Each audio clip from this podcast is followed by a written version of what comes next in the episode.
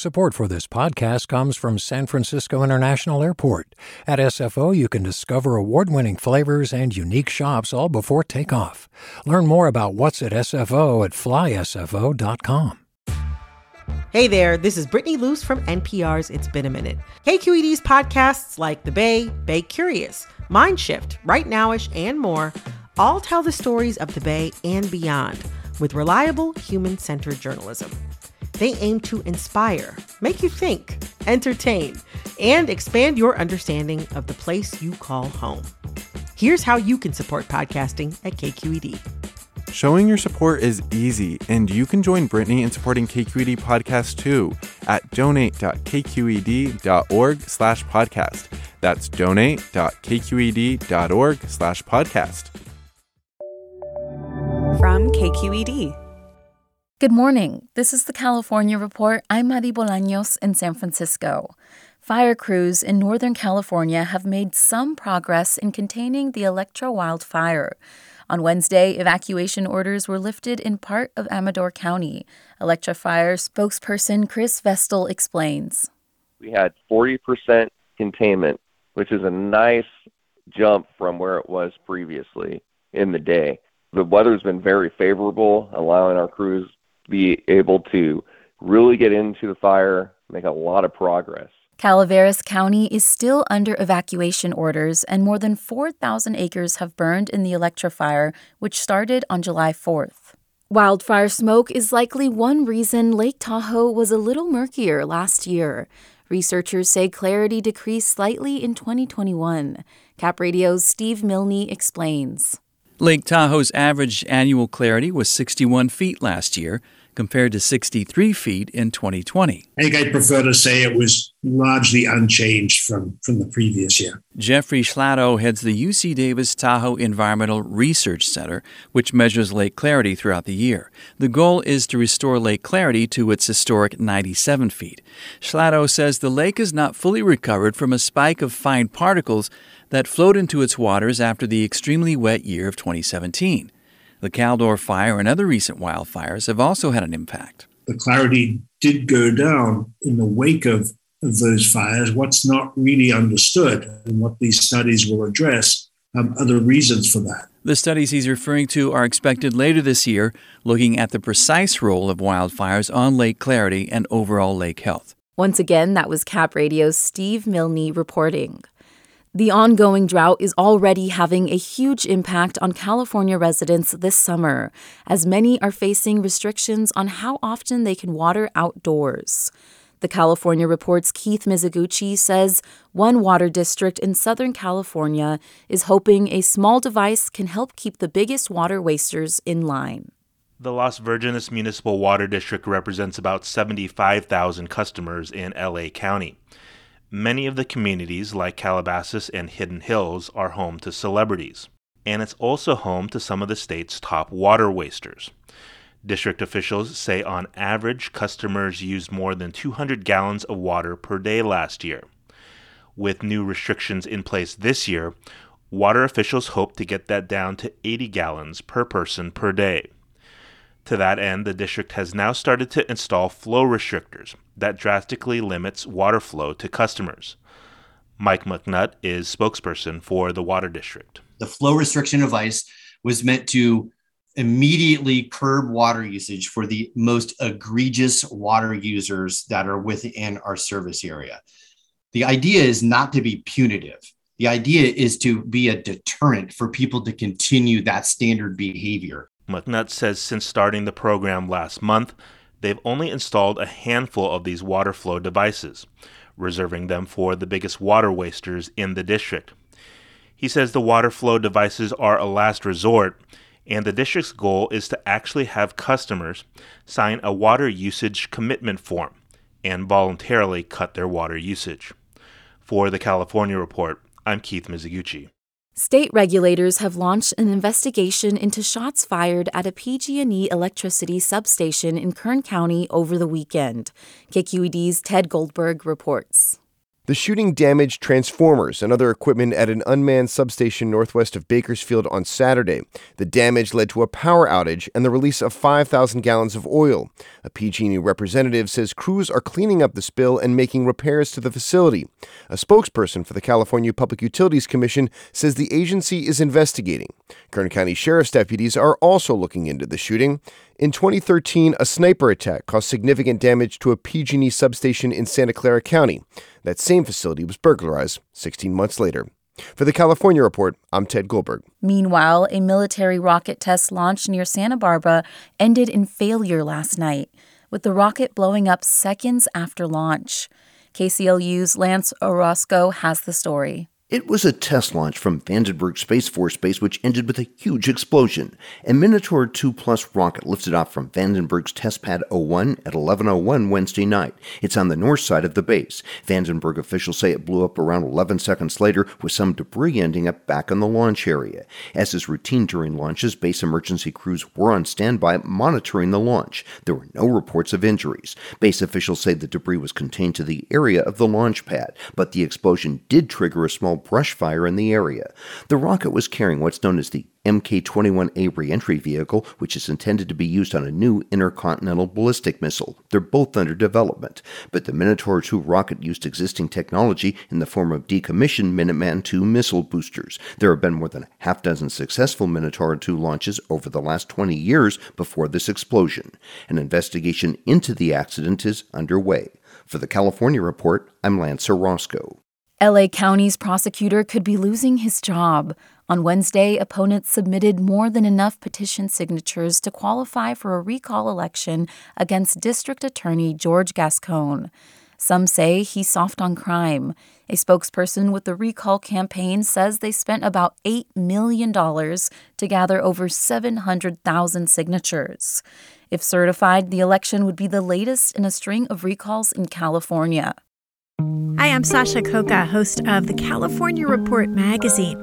Every week, we bring you stories about what connects us in the giant, diverse Golden State. Because what happens in California changes the world. I love this place. We were once seen as like the place to be, California. The land of milk and honey. That's where you go to Sunshine State, but we just have challenges right now. KQED's California Report magazine. New episodes drop every Friday, wherever you get your podcasts. Hey, it's Avery Trufelman, host of Articles of Interest. And I've got to say, I've been a fan of KQED ever since I was a little kid and I would come out to San Francisco to visit my grandma. It was just what we'd always turn on every time we got in the car, every time we were making dinner and turning on the radio. It was always KQED. And then over the years, I've become a massive fan of KQED podcasts because this is local reporting at its best. These are answers to questions you've always wanted to know, interviews with exciting, unusual voices, necessary journalism, all told with love and care and artistry. And did you know that a majority of KQED's funding actually comes from members? It's just people like you and me supporting the programs they love while also getting access to cool events, behind the scenes footage, and so much more. If you want to sign up and be a part of this amazing community, visit donate.kqed.org slash podcasts to become a member today. That's podcasts with an S. Thank you for listening and thank you for your support. Companies that employ food production workers were cited by state regulators for violating COVID 19 workplace rules four times more than all other industries in the state combined. That's according to a new report from the California Institute for Rural Studies, which looked at data from between April 2020 and August 2021. Here's researcher Dr. Dvera Saxton. The violations documented in the CalOSHA dataset included failure to provide face masks, failure to enforce face masks and physical distancing, failure to implement and develop injury and illness prevention plans with respect to COVID. Ag employers also received lower fines than employers in industries like healthcare and skilled nursing. At least two immigrant detainees have been held in punishing solitary confinement for about a week at the for profit private facility where they are locked up in Bakersfield. The men and their attorneys say it's retaliation for supporting a peaceful labor strike. KQED's Farida Jhabvala Romero reports. Some people held at the Mesa Verde Detention Center have been refusing to clean dorms and bathrooms for $1 a day for more than two months, say immigrant advocates. And last week, about eight more detained workers joined the strike. Mohamed Musa, an immigrant detainee from Egypt, supports them. I call for hum- humane treatment and I stand up against the unfair treatment. It's like the slavery rate of $1 a day. Among other things, strikers are calling to be paid California's minimum wage of $15 an hour. Musa says he signed his name on a piece of paper declaring they were joining the strike and alerted staffers with the GEO Group, the prison company paid by U.S. Immigration and Customs Enforcement to operate the facility. The next day, on June 29th, guards moved Musa to a cell used for what's officially known as administrative segregation. Detainees call it the hole.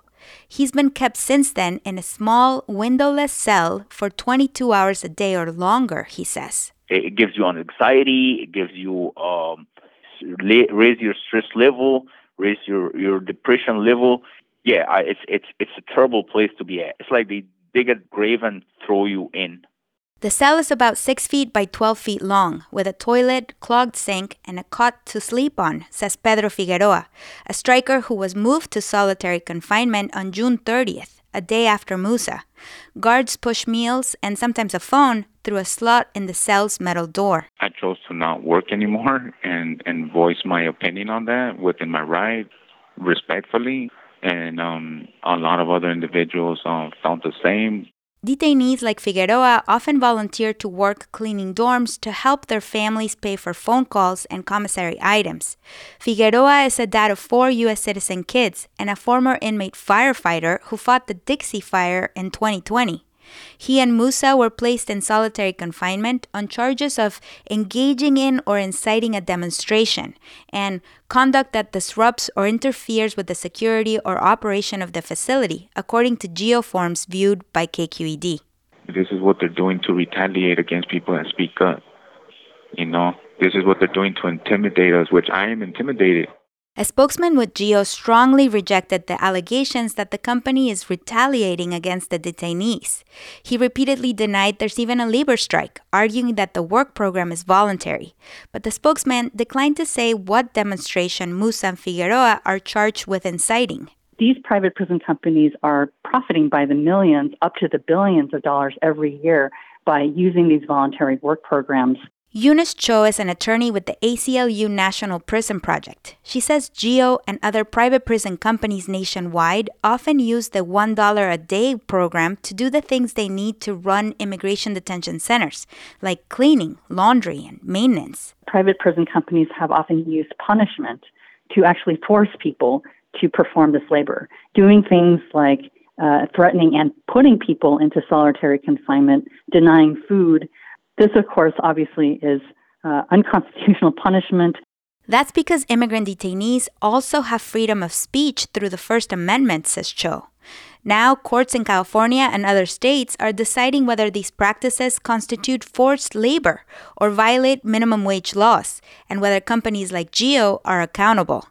A spokesperson for U.S. Senator Alex Padilla says the reports of potentially exploitative work at Mesa Verde are alarming, especially if detainees are facing retaliation for protesting the conditions, and that the senator's office is working to gather additional information. ICE did not immediately return requests for comment. For the California Report, I'm Farida Jhabvala Romero. And that's the California Report for Thursday, July 7th. We're a production of KQED Public Radio. I'm Madi Bolaños. Thanks for listening and have a great day. Support for the California Report comes from the California Healthcare Foundation, working to build a more effective, compassionate, and just healthcare system. On the web at chcf.org slash health dash equity. Personal Capital providing people with financial tools like the retirement planner to help them achieve their financial goals. PersonalCapital.com. And Eric and Wendy Schmidt through the Schmidt Family Foundation, working together to create a just world where all people have access to renewable energy, clean air and water, and healthy food. On the web at theschmidt.org. Hey, it's Glynn Washington from Snap Judgment. And if you love what you're hearing, and I know you love what you're hearing, please consider becoming a KQED member. You get special access to cool events, behind the scenes footage, and so much more. Plus, you'll sleep better at night knowing you did your part for the community you depend upon. It's in you. Please be in it. Visit donate.kqed.org slash podcasts to sign up now. That's podcast with an S. Thanks.